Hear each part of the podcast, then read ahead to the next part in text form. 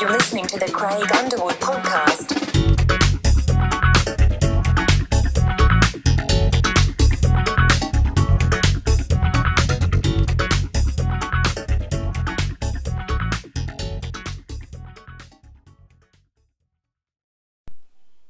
Hey everyone, welcome to episode two of my podcast.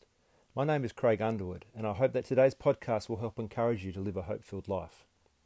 Hey, have you ever noticed somebody who just loves their job? What sorts of characteristics would you say they display on a daily basis? You see, one of the great things about my current role is that I get to connect and build relationships with people from all walks of life. From, they're from every level of responsibility in the company, um, from the cleaning staff to sales reps to supervisors and managers to senior leadership team members and even the CEO. You see, I'm currently the in house barista for the number one home builder in WA, and I'm in this unique role of serving the staff and clients who are creating these places and spaces for families to call their new home. It's absolutely incredible. And how I landed the role in this rather unique situation that we're all in with this global pandemic is actually pretty amazing. And it, I reckon it's such a God thing. You'd think that when I lost my last job due, due to a severe lack of clientele and the complete shutdown of society, as we all stayed home with stage one restrictions, and for the first time in my life I found myself in a Centrelink queue with tens of thousands of other hospitality workers, that the door that opened to me to start this new role should not have happened. But God is a God of miracles, and I went from an unemployed 40 something with no future prospects and zero government benefits to the best hospitality job that I've ever had. One thing I believe is that the people with the most hope, they have the most influence. When I moved back to Perth from the Gold Coast, you see, I had this call from God to come back home and plant a church. And it was this, like, it was like a big BHAG, they call them, a big, hairy, audacious goal. And this, this uh, word from God that this is what I'm going to do was pretty incredible. But it was enough of a of a of a thing that happened in our life that we decided that we would move back from the Gold Coast to Perth to do this very thing that God had called us to do. And the first year back I was in Perth, I, I spent the time just waiting for that to happen. I, you know, was in in the cafe, you know, writing writing journals worth of stuff about strategy and how to plan things. I just spent my time waiting for it to happen. And I found that after a while, what I thought was going to happen within, you know, maybe a, a month, maybe a couple of months, maybe at least the last, you know, six months, it didn't happen. And so I thought, oh, maybe this is not something that's going to happen straight away. Maybe it's going to be something that's going to happen over time. Maybe I need to build relationships with people. Maybe I need to, to grow a little bit more in some things before this happens. Um, but when it didn't happen, I decided that I would just go out and find a job. And instead of going out and planting the church like is what I wanted to do, I thought what I'll do is I'll do that job as if I am doing what I want to do, which is plant the church. But I want to do that job and do it with great faith until the right time presented itself and the church was planted. You see, the stuff I'm going through right now, I believe they are exactly the right opportunities that I need to learn what I need to learn before I step into what I've been called to do. So, with that, I decided that I would get a job. And um, one of the things that I'd done um, in my in my life previous to working in churches was worked in hospitality. So for the last two years, I've been working in hospitality roles and I've been doing what I've been doing with great faith. I've um, grown to love the people that I've worked with. Um, I've I've developed friendships with people that um, I would not, would not have connected with had it not been I was working in those roles. And I've decided that even though I'm working in a job that um, I don't necessarily think I'm I'm I'm called to as in my career, my future. Um, that I want to look for opportunities in that to inspire and encourage the people that I work with, my bosses, my other co- my other work colleagues, And I've tried my best to be the most encouraging person that I can be in my workplace. And, um, you know, some days I wake up and it's a bit like, oh, like this is, seems to be going on and on. But I've gone, no, this is what I've got to do. And I've picked myself up and I've gone and I've done it. And that has, that has been my goal. That is what I've been trying to do ever since I've been working in these places. And I really feel like that has been something that is uh, growing and developing me in the areas that I need to grow and develop in for this next season. So, one of the things I think about when I think about doing something with great faith, what I think about is faith and faithfulness. It's faithfulness isn't just showing up. I really think that faithfulness is how you think when you show up. See, when you're doing the same thing again and again, over and over, getting up at five o'clock in the morning to get ready to go to work, to do a job that you haven't necessarily been called to do, but you're doing at the moment. Um, when you do that, and you know you want to be that sort of person who who um, who wants to show up with great faith.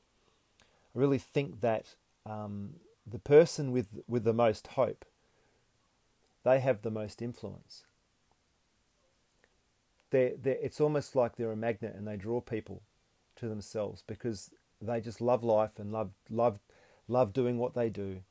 And uh, because they love doing what they do and they're doing it with great faith and they think differently, they act differently, it's like it's a it's a it's a, a draw it draws people to them so much so that they that they grow in their level of influence because the, I reckon the person with the most hope and the person who's the most encouraging and the most hope definitely has the most influence in an organization. And the other thing that I've wanted to and I have aspired to do is to become is to actually attempt to do more what is expected of me in my role. You see, another thing I believe is that tomorrow's success really depends on what I do today. And um, if you believe that, it's like you start to think, well, today's important. The way that I go about my day today, even though I'm not necessarily thinking this is the job that I'm going to be doing for the rest of my life. This is the job that I'm in, in now. But I treat that day and each day differently because it's not about today, it's about tomorrow. And it's about tomorrow's success. You see, I might just be a barista working for, you know, just over $20 an hour. But, you know, my heart is that I'm actually wanting to, to be earning more than just $20 an hour. $20 an hour is, you know, for some people it's it's it's a blessing and for me look this job is an absolute blessing and it's it's I'm I'm, I'm amazed how it, how it came apart like I said it's a god thing. But um, one thing that I've wanted to do is I've gone okay, so if I want to be a person who instead of earning just $20 an hour wants to be someone who earns more instead of waiting to be paid more to do the stuff that I want to do, why don't I put, say, like for instance, forty dollars an hour? I want to be earning forty dollars an hour, but I'm only earning just over twenty, right? How about I start giving my employer forty dollars worth of effort per hour, even while I'm still only earning the twenty six dollars per hour? Why don't I start thinking and believing that I'm actually and putting the effort in of working as if I'm getting paid $40 an hour instead of, well, I'm only just going to do what I'm getting paid to do. It's, it's above my pay grade. I mean, that's saying that drives me insane.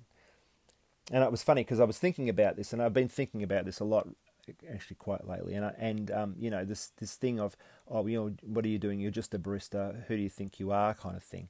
But I was joking the other day um, with some of my um, work colleagues, and I was saying that um, I reckon my role should shouldn't just be called in-house barista, but I kind of thought that I should be also called a cultural architect. And um, as I was sharing of course, people were laughing, thought it was funny. But um, the the thing about what I was trying to trying to it was like I was joking, but it was almost like oh well, actually, there's something more in this, because I really believe that I'm I make an effort to try and change the culture of my workplace. and I try my be- very best to make it the most amazing place that I've ever worked. And uh, cultural architects, they're the sorts of people that that change culture. They change the culture of an organisation. And the other thing about a cultural architect is that they charge more money per hour than a barista.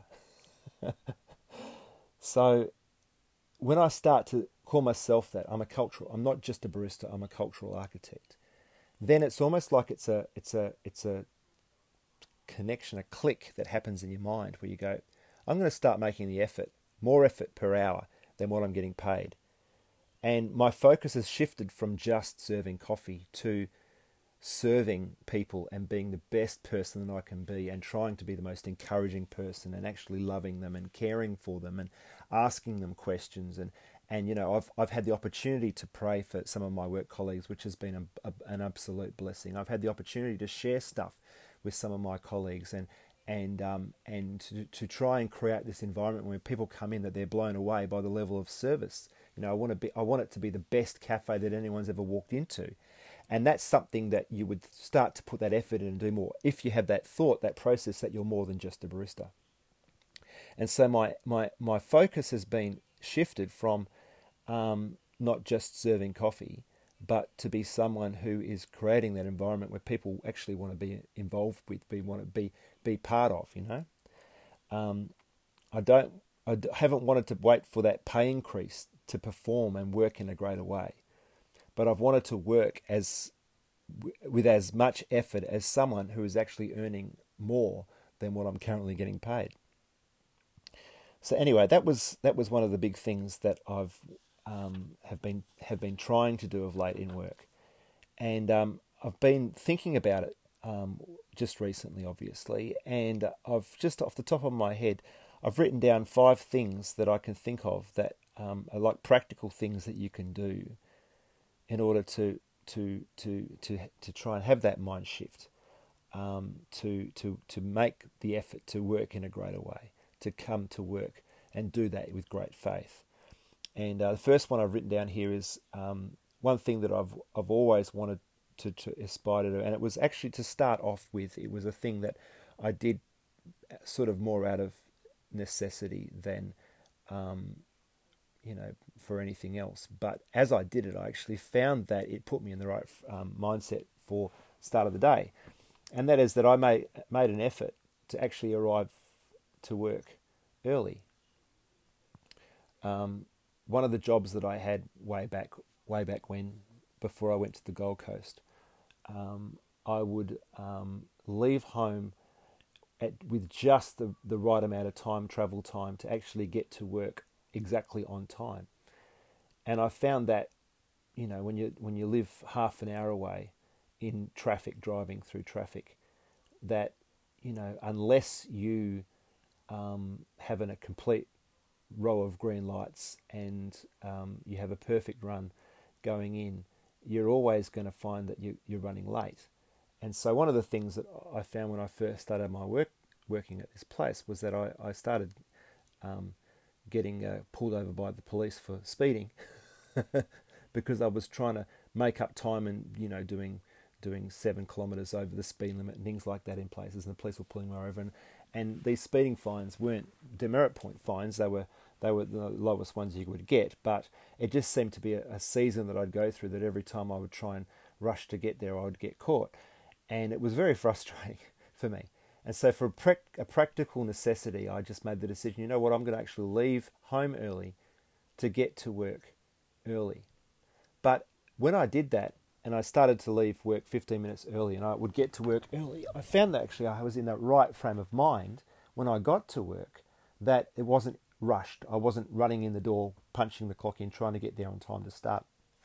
But I actually made that effort to arrive early. And uh, I noticed that when I did that and I arrived early, that it, it started to, to make me get noticed.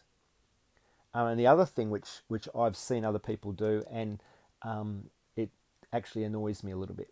But what I, what I what it is is that it's the whole thing about being a clock watcher, and um, you know people who who are, have got a role that they're there from seven till three, and yes, you know they want to finish work when it's time to finish work, But someone who's a, a clock watcher is someone who, you know, it's like 20 to 3, and already they've got in the mindset that they, they're wanting to leave, they're wanting to go.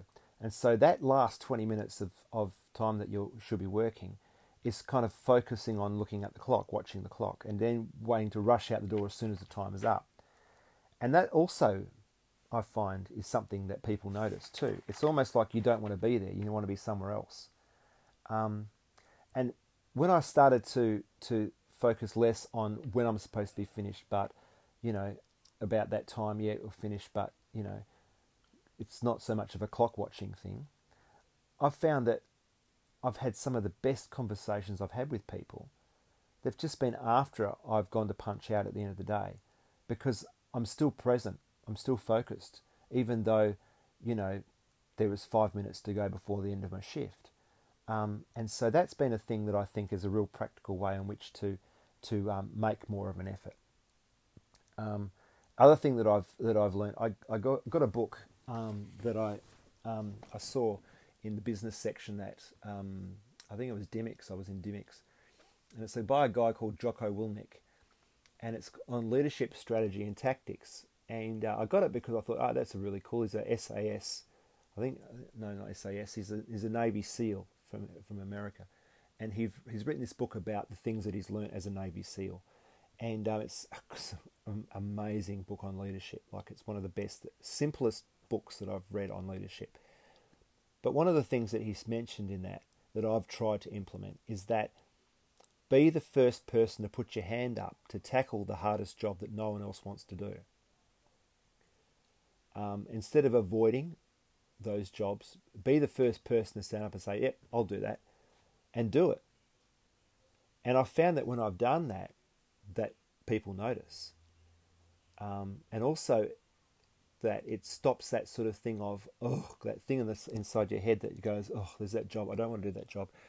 Uh, and you start to just put it off, put it off, until it gets to the point where um, it's even worse or someone notices, and it just brings down the whole workplace. So I found that if I've just gone, yep, going to get that job done, get it, tackle the hard jobs that no one else wants to do, that that people notice. Other thing is that um, no matter what I'm doing, I want to be enthusiastic about the role that I play in the organisation, and I really want to treat everyone with the same high levels of respect that I want to be treated. You know, it's not that I, you know, want to brown nose with the with the guys in the senior leadership team because that's the way that I'm going to get forward in life. But I want to treat the same high level of respect with the guy that comes around and and does the, the spraying to, to wipe down the surfaces and goes and cleans the toilets and um, to the, to the guy that comes to fix the door because the door's broken to to the um, to the to the sales rep that comes in and have and has a has a has a meeting with a client and is is frustrated because because things are going on and like I want to I want to treat everyone with the same high level of respect and um, and I think I think that's the thing that gets noticed as well. Another thing, this is a way of making it more of an effort, is that I want to seek to make sure that um, the work that I do and the people that I work for, that they're actually successful in what they do. So if I can do anything that I can do to make their job easier, I want to try and do. And it's funny because it's a mindset. You go into the job and you want to create the best place that you can be in. And it, you might not actually be receiving the compensation that's equal to your effort. You know, like to do something like that, to be a cultural architect, is something that pays a lot more than just doing the job, the role that you want to do. But you know, I'm I'm proof that in, with with my work that in the next role that comes along, that the people that they're looking for they tick every box of the list that I've just mentioned. And, um, you know, those sorts of people, the people that I really believe, you know, employers are looking for when they're hiring for their organisation. You know, to be someone who um, is an influencer, someone who, who is encouraging and supportive and cares and, and actually wants to inspire and, and create the best work environment for others around them. They're rare and they get noticed. Now, in saying this, I mean, I, I, wanted to mention the elephant in the room, the big white elephant, um, and that is, you know, I'm living in Perth, Western Australia. And one of the aspects of the culture that really frustrates me is the tall poppy syndrome. Um, you know, the whole thing about you stick your head out and you try and make an effort, and the pack wants to lop your head off and try to keep you humble. That, that, that. Look, there's there's a lot of things in, in our culture that have got some really great things going for it, but that that isn't one of them. You know, one of the first organisations that I worked for, it had the had this culture of you know the tall poppy syndrome and also the do you know only what is required. And um, I don't want to say what the organisation is, but um, when I first started working there, um, I really wanted to impress my boss. You know, I really wanted to impress my supervisor. I really wanted to imp- impress people that yeah they've hired the right guy for this job. So I worked my my hardest. I put a lot of effort in to try and finish my work, you know, quickly to the best of my ability. Um, and um, about oh, about three four hours into my shift, um, some of my workmates pulled me aside and they told me to calm down and just do what's required because I was making everyone else look bad. And it just it was like one of those things that like oh like I'm trying my best to to to make this place the best that it can be. You know, I, I want to have this sort of this this standard, this value of excellence. You know, but my motives were questioned. They they um, turned against me, and um, I found that that workplace was quite a toxic environment to work in. But you know, I've I've grown up to believe that you know my future success it's connected to my attitude, my current attitude and my mindset, whether positive or negative. and so I just ignored them and I just kept on pushing ahead. And eventually, when I left that place and it was time to move on, my bosses they tried everything they could to try and make me stay. They wanted me to stay, um, but you know at that stage, I had other opportunities that had opened up elsewhere that were actually more in line with what I was called to be. And so I I decided with them. I said, look, thanks so much. I really enjoyed my time here, but I want to finish well, and I, I, I think it's time to move on. And so reluctantly, they wished me well, and I moved on. Um, so that being said, what I wanted to talk about about this podcast was, um, you know, what's happened with me when I've made the effort to do more than what is expected. I've found that there's never a lack of opportunity. Doors open up at just the right time, and um, I'm fi- I found that what I'm doing right now, it's such a God thing, and um, I'm working my hardest to do what I'm doing well with great faith, and I'm learning that the stuff that I need for the next season, that's to come, is going to come, and the stuff that I need is is going to be developed as I as I just go about doing what I do right now with great faith.